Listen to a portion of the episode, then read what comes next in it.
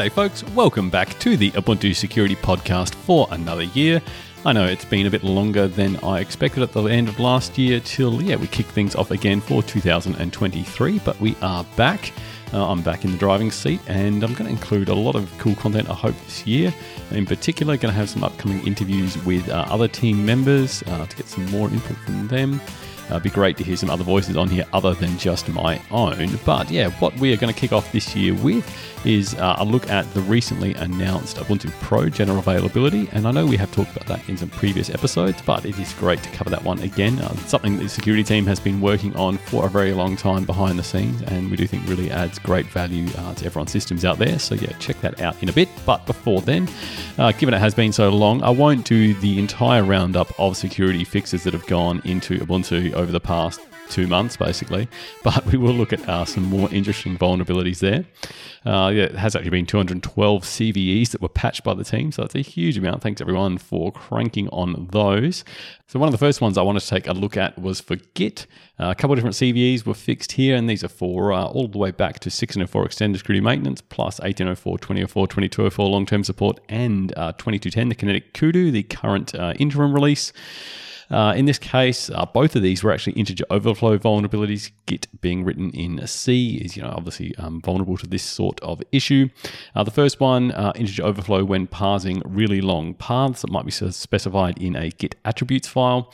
Uh, this is the kind of thing that could be in a Git repo that you clone and then Git would go and parse it, uh, you know, when doing certain operations.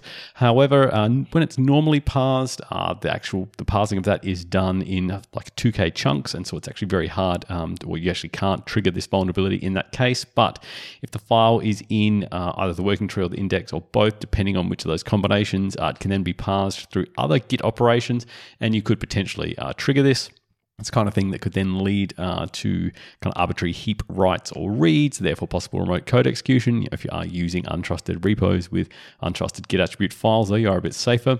The other one, uh, similar integer overflow, but when using crafted format specifiers.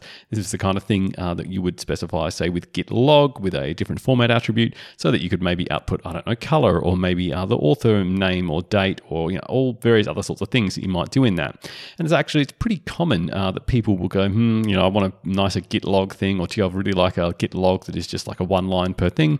You know, they'll Google that, they'll go find something from Stack Overflow, paste that in their Git config file, and off they go. They don't really know what's in there. And so I was thinking actually this would be a pretty interesting one to kind of attack. You know, could you, uh, I don't know, obviously put um, malicious stuff up on Stack Overflow? You'd need to get upvoted. But then I thought, uh, Stack Overflow, that's pretty old now. The hot new thing is ChatGPT. Could you possibly poison uh, ChatGPT with uh, malicious content such that if someone asked it, you know, what is a uh, nice Git format for a single line output, it would go and regurgitate that for you. So yeah, an interesting thing to think about, I guess, in this future of AI generated content. And you know, is it parsing its own stuff that's generating or other things that are fed into it and training back on that? Yeah, really interesting to think about. But hey, I digress. Uh, the other one I wanted to look at uh, was a vulnerability in sudo. So this was also a couple CVEs fixed here. Uh, the most interesting of those was in uh, the sudo edit utility, or when you run sudo with the dash e uh, flag. This is designed so that you can um, launch your own specified editor, whatever that might be. It actually runs it um, you know, unprivileged, but to edit, say, some root owned file or otherwise. Um, normally, yeah, in, in, a default configuration uh, in say Ubuntu, you know, with sudo edit, you can edit any file owned by root, but maybe uh, you've locked your system administrator has locked down sudo edit so that say you can only access particular files, and this vulnerability actually allowed you to bypass that.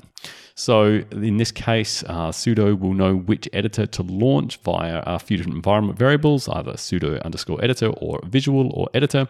You've probably set one of those to probably something like Vim or Emacs or you know maybe VS Code. I don't know.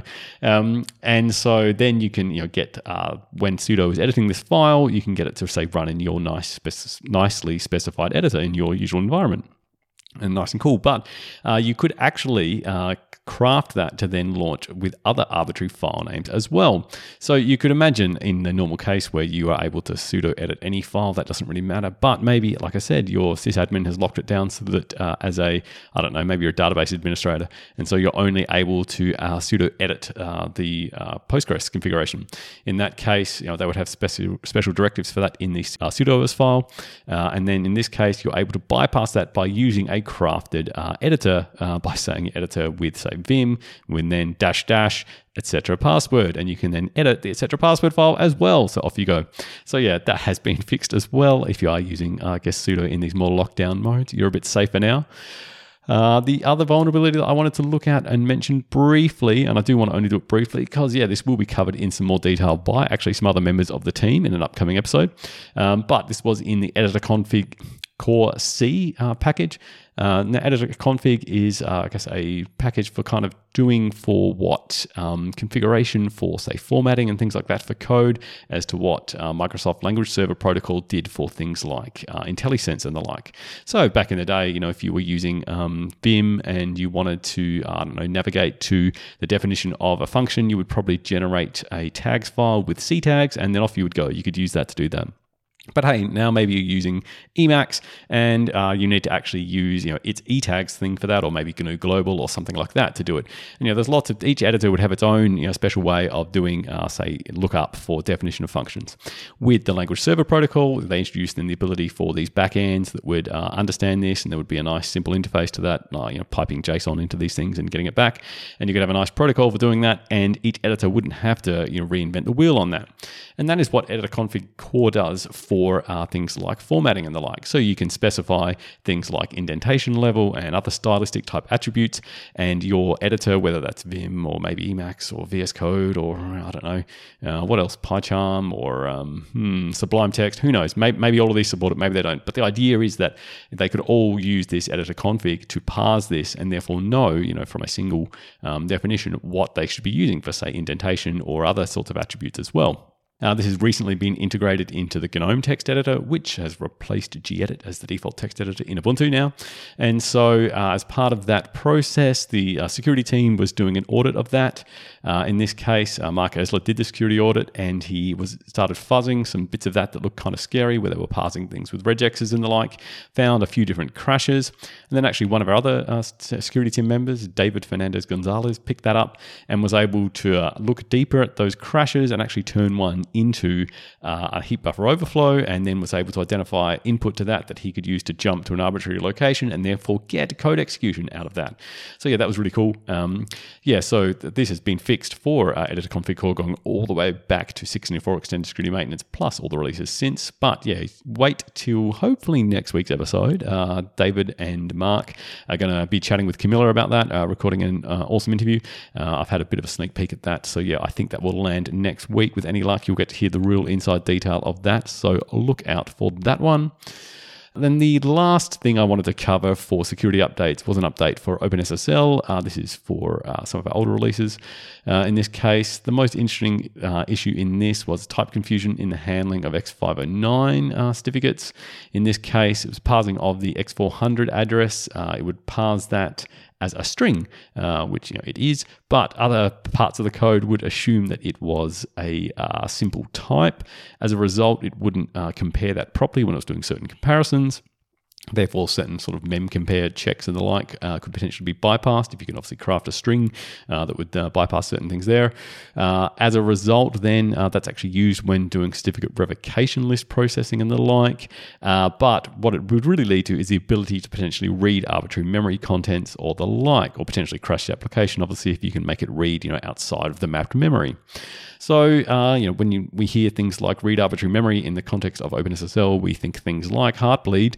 Uh, this um, well, thankfully, isn't another Heartbleed. Uh, it's nowhere near as easy uh, to exploit like that, and it certainly doesn't give you the same control over what memory you can read as Heartbleed did. But you know, it is still an issue. So that has been patched uh, for uh, a lot of our releases. That is uh, 1804 long-term support, 2004 long-term support, 2204 long-term support, and 2210. Um, yeah, and that is it for uh, you know the past month or so in security updates that I chose to cover in this week's episode. All right. So, like I mentioned at the start, the other thing that I wanted to cover this week was the recent announcement of Ubuntu Pro going into general availability. Uh, this was covered by the Ubuntu blog. Uh, it's also been covered by a bunch of news outlets like uh, OMG Ubuntu and the like. I've got some links to some of those in the show notes if you want to go check it out. So, yeah, in late January, Canonical announced the general availability of Ubuntu Pro. Uh, this is the kind of thing you would have seen actually if you were running apt update in the command line now. You would see things like uh, extra some extra output there saying the following security updates require Ubuntu Pro with ESM apps enabled. And then it might list, I don't know, say an update for Python 2.7, 2.7 as we can see uh, back in uh, 2004 long term support or the Focal Fossa. You will see that at the moment. Uh, the you know too long didn't read of this is that the security team is now patching various vulnerabilities in packages that are in the universe component of the Ubuntu archive. So traditionally, the uh, security team has supported main, and we still will keep doing that, obviously, and that is supported for the long-term support period of a release. And then previously, we had uh, extended security maintenance that would then extend the support for main uh, for another five years. And now with the uh, release of Ubuntu Pro, that rolls in that but it expands our security maintenance. So it's not extended security maintenance anymore, it is expanded security maintenance to also include things in Universe. And not only does it cover it for uh, the five years of the LTS period, but it will also cover it for the five years of what we call the ESM period. So with Ubuntu Pro, with both uh, what is called the ESM infra component, which gives you those five years uh, beyond the LTS period, plus now the ESM apps component, which gives you patches for things in Universe both during the LTS period and the five year post LTS period as well. You can get uh, 10 years of security support for things both in main and Universe, which is really cool. Um, it is also free for personal use uh, for on up to five machines. That is also really cool too. Or if you're an Ubuntu member, an official Ubuntu member, you get it free on up to 50 machines. So you can go nuts there. Um, for commercial organizations, there's a 30 day free trial that you can enroll in as well. And actually, pricing for this is, I think, reasonably modest as well. So, yeah, certainly something uh, to check out if you haven't. Uh, lots of cool security fixes have been building up in the pipeline for this. Uh, the security team has been working on this for well, years really um, in the making, but certainly been doing security fixes for, for at least the past year. Um, so there's a lot of cool stuff there already uh, that you have available to you if you are enrolled in that. Uh, it's very simple to enroll. You go to ubuntu.com slash pro, uh, you sign in with your single sign-on account uh, through uh, Ubuntu One, and then uh, you can get your free token. you then use the pro command on the command line, pro enable, and you put the token in there, and then you can turn on the various things like ESM apps and the like. So, yeah, um, if you haven't turned it on, I really suggest you do. I say, the security team is doing a lot of work to patch a heap of stuff there now. And yeah, there's a lot of good uh, things that you know you may have installed from Universe without maybe being um, aware of that. That you can now get security updates for, which is awesome. Okay, yeah, so um, if you want to know more about that, we actually did a deep dive into that when it was announced as a beta with uh, the product manager for that, Lech Sandecki, uh, back in episode 180. I've got a link to that in the show notes as well if you want to go check that out too. All right. Uh, so the other thing that I wanted to do was the usual roundup of positions that we are hiring for. Uh, so Canonical is hiring for a CISO, a Chief Information Security Officer. So if you basically want to come and define how security is done, particularly from an operational sense for Canonical and securing all our infrastructure and you know telling all our security engineers what to do, yeah, check that one out. Uh, that is obviously uh, like a lot of our positions. Uh, we're looking globally across the whole world for that, and is a remote position as well. Uh, we're also looking for a couple different product managers managers, so a product marketing manager for uh, security as a whole, as well as a product manager for the security certifications work. So that is for things like CIS, FIPS, FedRAMP, and the like. You know, if you know about those, but you want to be a product manager for it, uh, yeah, check that one out. Uh, we're also looking for uh, Ubuntu security managers. So if you want to come and you know directly manage some of our security engineers, uh, we actually have multiple focus areas that uh, you know depending on I guess what your skills are relevant to, you may be able to be uh, looking at. So things like the security maintenance team, so that's uh, CVE and vulnerability patching and the like. The security technology team, which is managing things like the development of AppArmor and I don't know secure boot in Ubuntu and cryptography and things like that. Or maybe you're into security and certifications and you compliance, and so managing things like the FIPS, CIS, and other work as well. Uh, Speaking of that, if you're more of an engineering bent and you still love security certifications, we've got an open position for a Linux cryptography and security engineer that is doing that kind of certifications work. And finally, we are still always looking for uh, general Ubuntu security engineers as well. So I've got a link to that one in the show notes as well. So if you want to come and help make your favorite Linux distribution more secure, yeah, check out any of those uh, links if they apply to you. We would love to have you join our team. All right, so that takes us to the end of this first episode for 2023. Thanks everyone for uh, coming back on this ride with me for another year. I will be back again with you next week. Uh, until then, though, you can always email the team at security@ubuntu.com. Uh, we also hang out in the Ubuntu security channel on libera.chat, uh, the IRC network. Yep, we are old school like that. Uh, and we're also, though, on Mastodon at Ubuntu Security at fosstodon.org too.